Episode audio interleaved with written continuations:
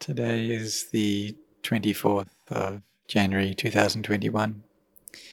So, this practice of training our body, speech, and mind um, is something that we need to be intent in.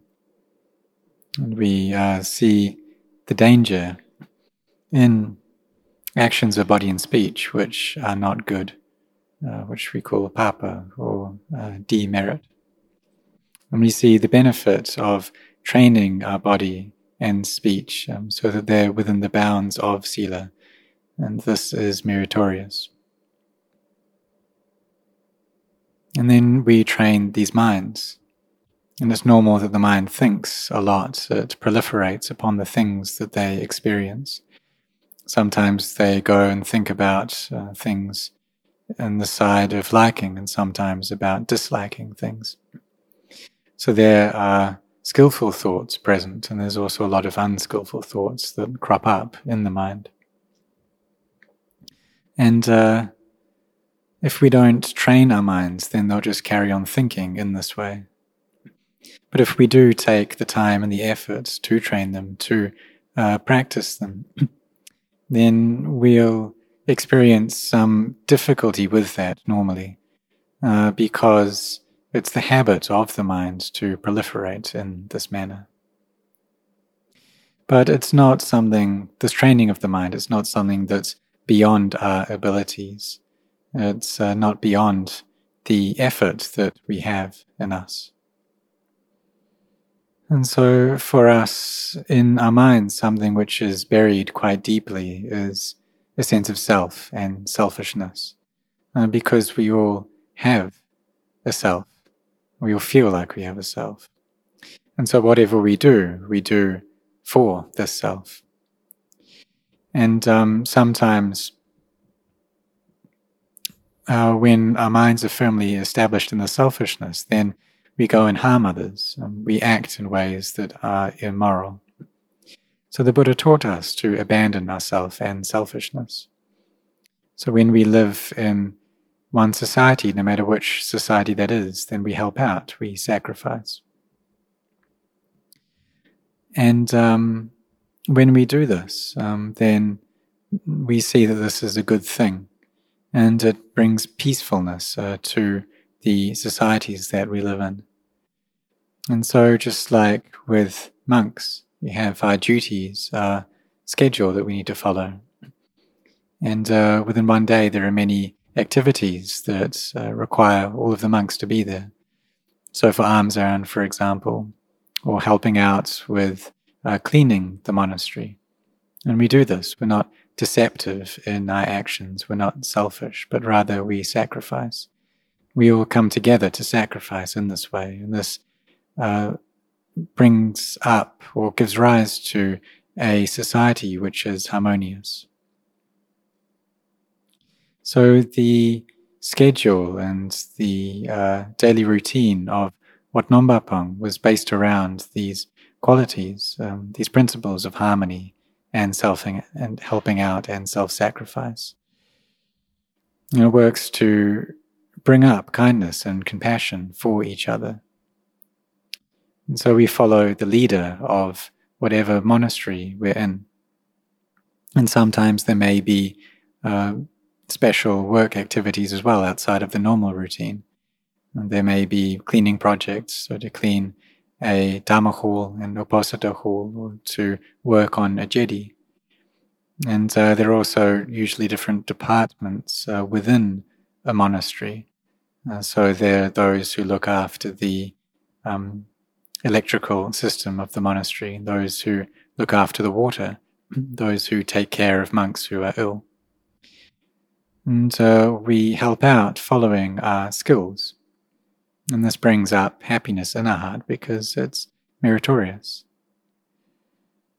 So it's natural that we do have some degree of selfishness, um, but we need to bring up kindness as well and to go against that selfishness, to sacrifice, and have these qualities of kindness and sacrifice as the foundation for our heart.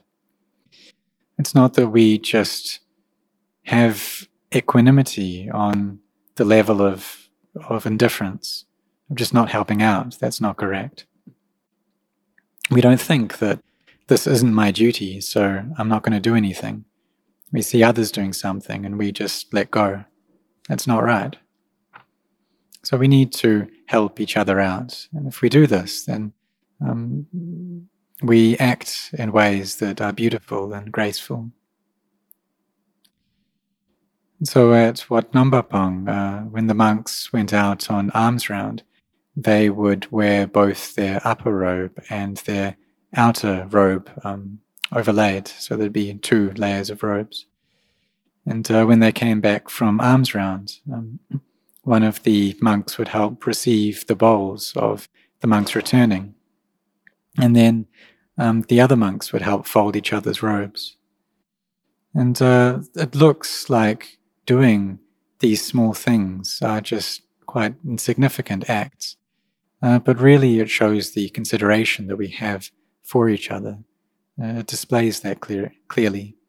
And it gives rise to a society that uh, cares for one another, that there's a feeling of warmth towards each other. So, when we all live together with a sense of sacrifice in this way, then it produces peace in our body and in our speech. We don't criticize each other, uh, we don't shout at one another, but rather our actions of body and speech have this quality of calm to them that's within the bounds of Sila Dhamma. And then we train our minds. When we have free time, um, then we use that to practice. Uh, we practice sitting meditation, walking meditation. But while we're working, while we have duties to attend to, we need to keep our mindfulness there. And if we do that, then we don't waste that time. So there was one time when I was at Wat Nong Pah Pong at Nompucha's monastery, and uh, we were um, bringing earth up to the Uposatha, uh, to build the Uposatha hall, upon. And uh, that was when I was uh, just newly ordained, so in 1977. And we ended up working from 6 p.m. to 11 p.m.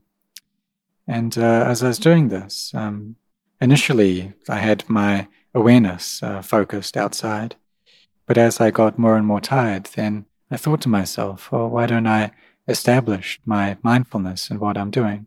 Why haven't I got my awareness focused on these activities?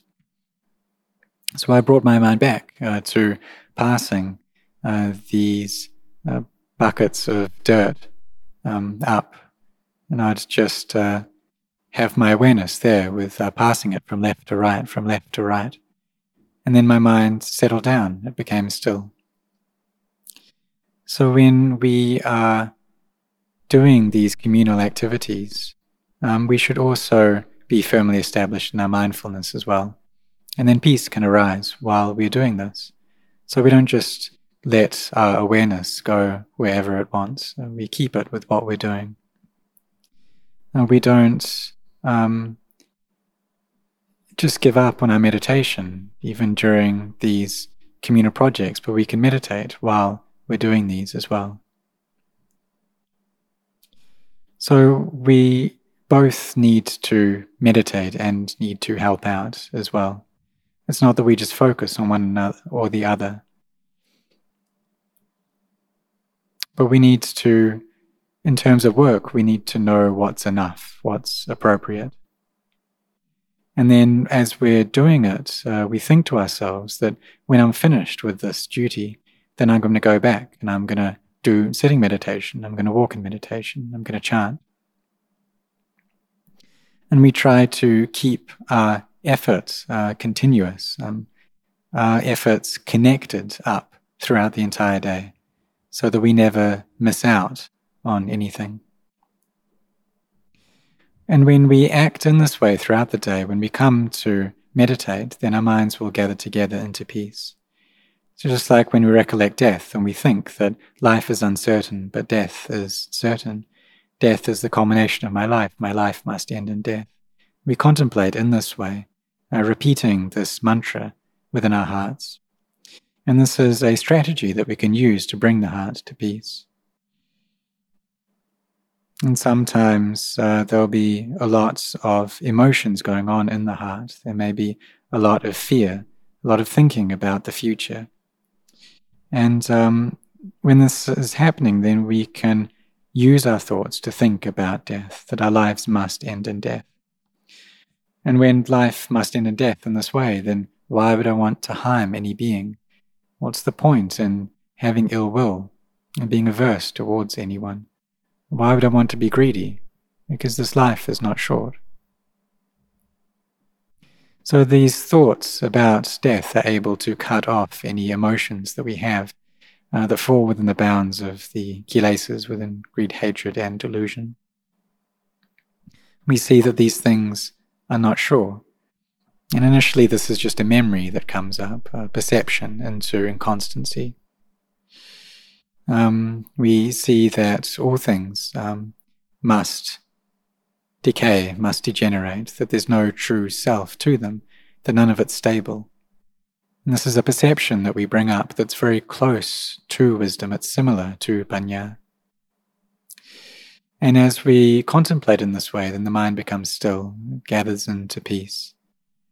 And perhaps we see someone who's died, and um, we can think that but we think during that time, as we're watching this corpse, that our life is really not sure, but death is sure. That this person, they didn't even have the time to digest the food that they'd eaten. They had no idea that they were going to die like this.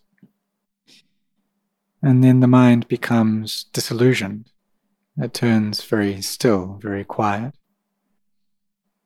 And then from that calm place, it starts to proliferate once again, seeing that this is a person, that he's this and he's that, that this is a police officer, it's a soldier.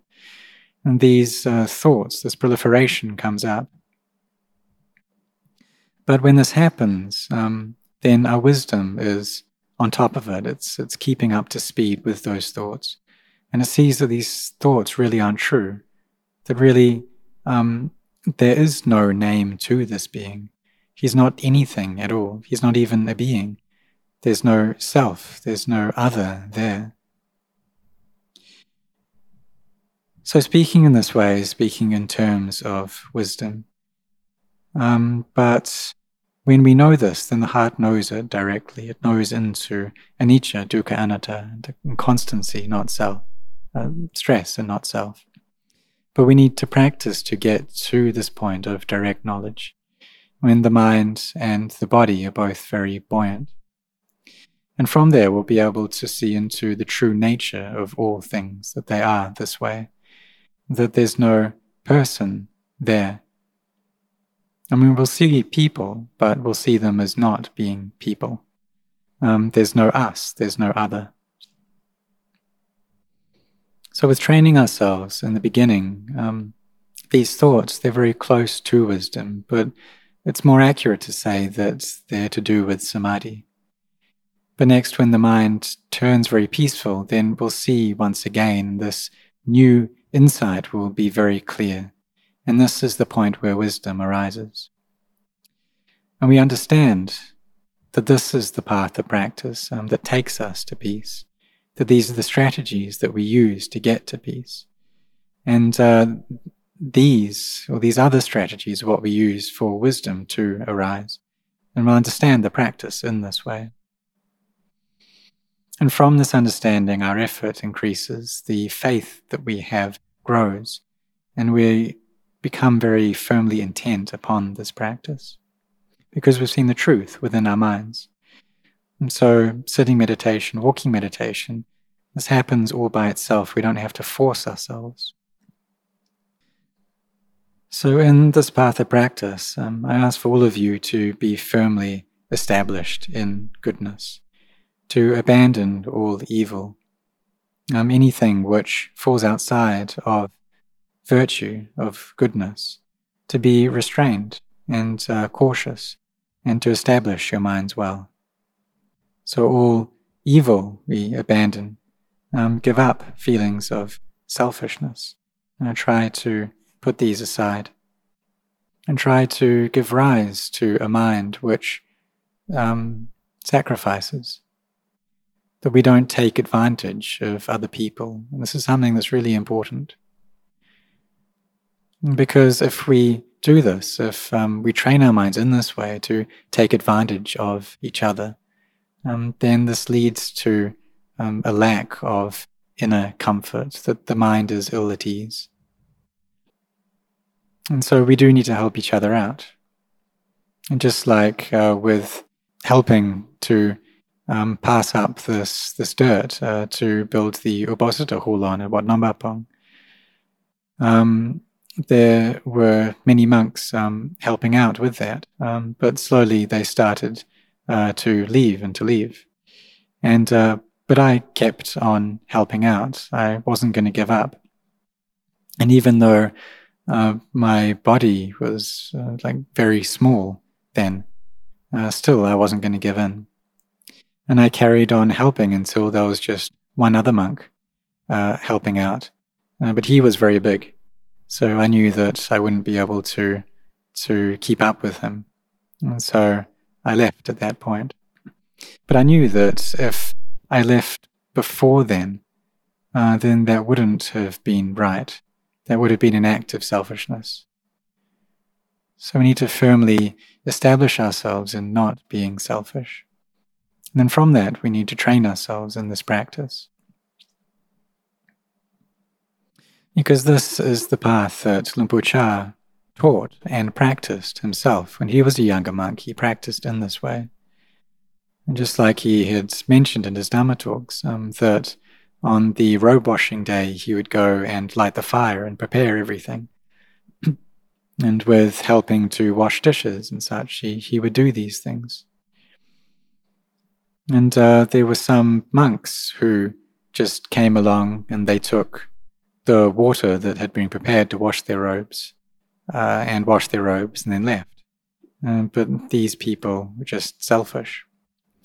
But those with intelligence would sacrifice, they would help out, they would help to prepare, um, they would help to clean up afterwards. And so it's important to sacrifice. So we train ourselves uh, to be those who do sacrifice, who abandon selfishness, who are firmly established in virtue. That their actions of body and speech are peaceful, they're well restrained. And then from that, we train ourselves in meditation. We can recite these mantras of Buddha, Dhammo, and Sangha throughout the entire day to bring the mind to stillness. And from that, we'll gain an understanding for ourselves in the practice. And it doesn't take long. If we do things in this way, it's not long before our minds become peaceful. So there's people who sacrifice in the societies in which they live. And for the monks who sacrifice within a monastery, they give a lot of benefit to the monastery. And Luang Por Chah said that each monk needs to be the foremost in something. There needs to be something that they need to excel in within the community. And in doing that, they make themselves very valuable in the society that they live in. So our life then gives great benefit to others. And from that, we restrain ourselves, uh, our actions of body and speech. We collect them in, we are cautious, and we don't let up on the practice when we have uh, free time, then we use that to sit in meditation, to walk in meditation, to train our minds well. We um, can recollect death and think that this life is not sure, but death is sure. Death is the culmination of my life. My life must end in death. And think, when I die, what can I take with me? There's nothing in this world that we can take along. So we, correct, we recollect this and we're not heedless in this life either. Just like how the Buddha taught Venerable Ananda, or asked him, How many times do you recollect death? And he replied, Seven times a day. And the Buddha responded that that's too little, that I recollect death with each in breath and each out breath. And he saw this nature of arising and ceasing constantly. So we recollect in this way that our lives need to end.